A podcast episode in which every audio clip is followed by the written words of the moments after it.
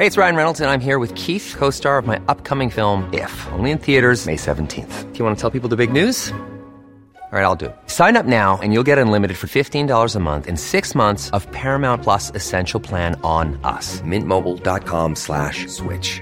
Upfront payment of $45 equivalent to $15 per month. Unlimited over 40 gigabytes per month. Face lower speeds. Videos at 480p. Active Mint customers by 531.24 get six months of Paramount Plus Essential Plan. Auto renews after six months. Offer ends May 31st, 2024. Separate Paramount Plus registration required. Terms and conditions apply if rated PG.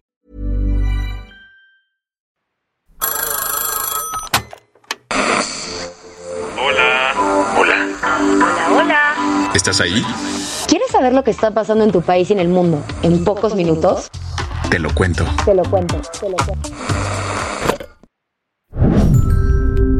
Hoy es viernes 14 de abril de 2023 y estas son las principales noticias del día. Te lo cuento. El FBI detuvo al principal sospechoso de filtrar decenas de documentos altamente clasificados del Pentágono.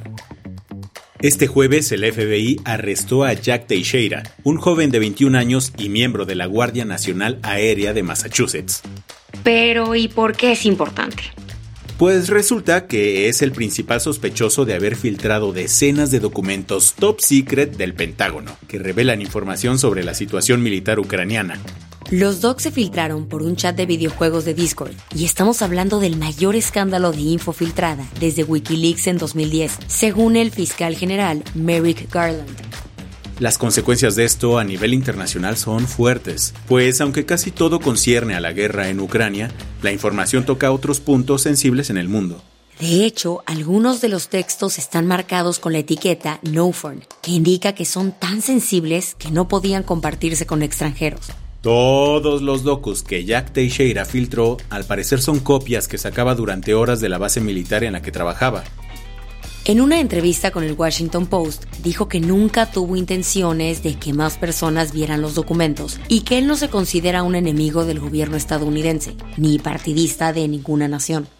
Y aunque el Pentágono se ha mantenido calladito respecto a la veracidad de los documentos, dijo que la filtración ponía en grave riesgo la seguridad del país.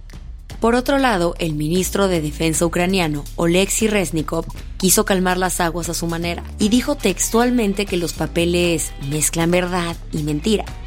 Agregó que lo más probable es que se trate de una estrategia del Kremlin estilo teléfono descompuesto. Sin embargo, Rusia ya dijo que no tiene nada que ver con la filtración. ¿Qué más hay? Miles de personas marcharon por las calles de Francia a un día de saber la decisión del Consejo Constitucional sobre la reforma de pensiones de Emmanuel Macron. Las protestas en Francia este jueves se dieron a nada de que el Consejo Constitucional, un tipo de máximo tribunal, emitiera su veredicto final sobre la reforma de pensiones que propuso Macron y que busca aumentar la edad de jubilación de 62 a 64 años. ¿La razón? Hoy viernes, el tribunal decidirá el futuro de esta polémica reforma. Se trató de la duodécima jornada de protestas y huelgas, a la que asistieron 380.000 personas, según el Ministerio del Interior. Si bien menos personas se sumaron a esta ola de marchas comparado con días pasados, tirar la toalla no es opción para quienes se oponen a esta reforma. No se te olvide que estas movilizaciones y la unidad de los sindicatos se han mantenido fuertes por meses. Lo que pase ahora dependerá de la decisión de los nueve sabios, como se le conoce a los miembros del Consejo. Este será un viernes con V de veredicto final. Toca esperar a que digan si le dan luz verde a la reforma, convocan a un referéndum para decidir si la edad se queda en 62 años o si de plano la mandan al basurero. Las que tienes que saber.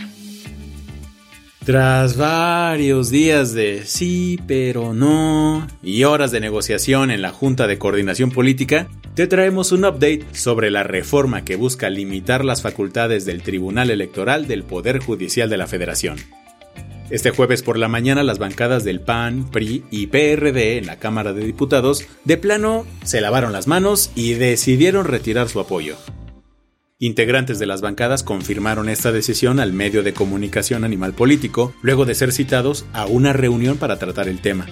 Así, todo apunta a que esta reforma se quedará en el limbo político. el director del Instituto Nacional de Migración, Francisco Garduño Llanes, ya fue citado a una audiencia el próximo viernes 21 de abril. Todo para ser imputado por el caso de la muerte de 40 migrantes y refugiados en el incendio del centro de detención de Ciudad Juárez.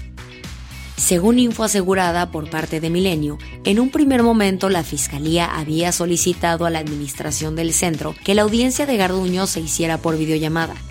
Sin embargo, la petición fue rechazada tras considerar pertinente la asistencia de Garduño. Este jueves, el expresi Donald Trump hizo presencia once again ante un tribunal en Nueva York, esta vez por el caso de presunto fraude de su empresa Trump Organization.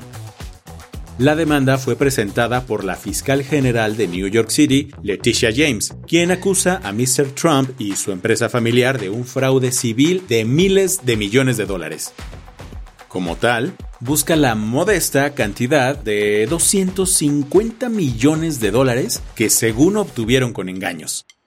Ojo, es la segunda vez que Trump es interrogado bajo juramento y según ahora no aplicará la quinta enmienda, declarando por primera vez. Aunque los detalles de este testimonio no serán revelados por ahora.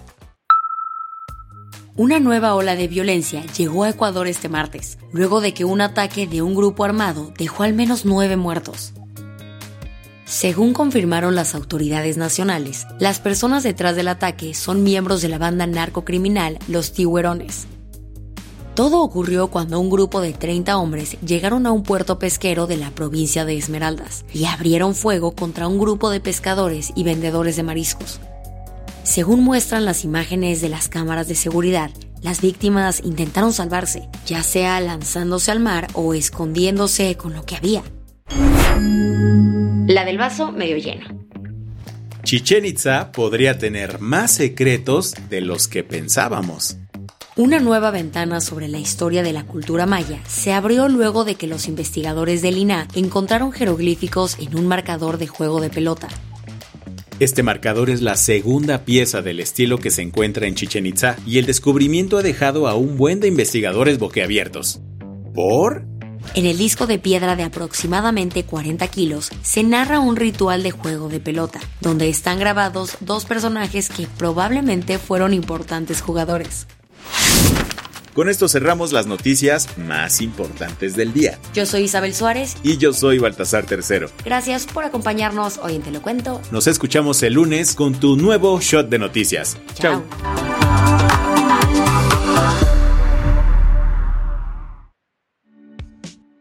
Este noticiero es una colaboración entre Te lo cuento y Dudas Media. El guion de este episodio estuvo a cargo de Aisha Al-Yanabi y Ana Ceseña. La dirección de contenido es de Sebastián Erdmenger. Francis Peña es la directora creativa y el diseño de sonido está a cargo de Alfredo Cruz. Si quieres estar al día, nos encuentras como arroba Te lo cuento en Instagram, TikTok, Snapchat y Twitter. Hey, folks, I'm Mark Marin from the WTF Podcast, and this episode is brought to you by Kleenex Ultra Soft Tissues, your ally to help tackle your allergy symptoms this season. I love the change of seasons, but nobody loves pollen and all those other things floating in the air that make you sneeze during this nice weather. Kleenex Ultra Soft Tissues are hypoallergenic and allergist approved, so fight back against watery eyes and runny noses without worrying about irritating your skin. For this allergy season, grab Kleenex and face allergies head on.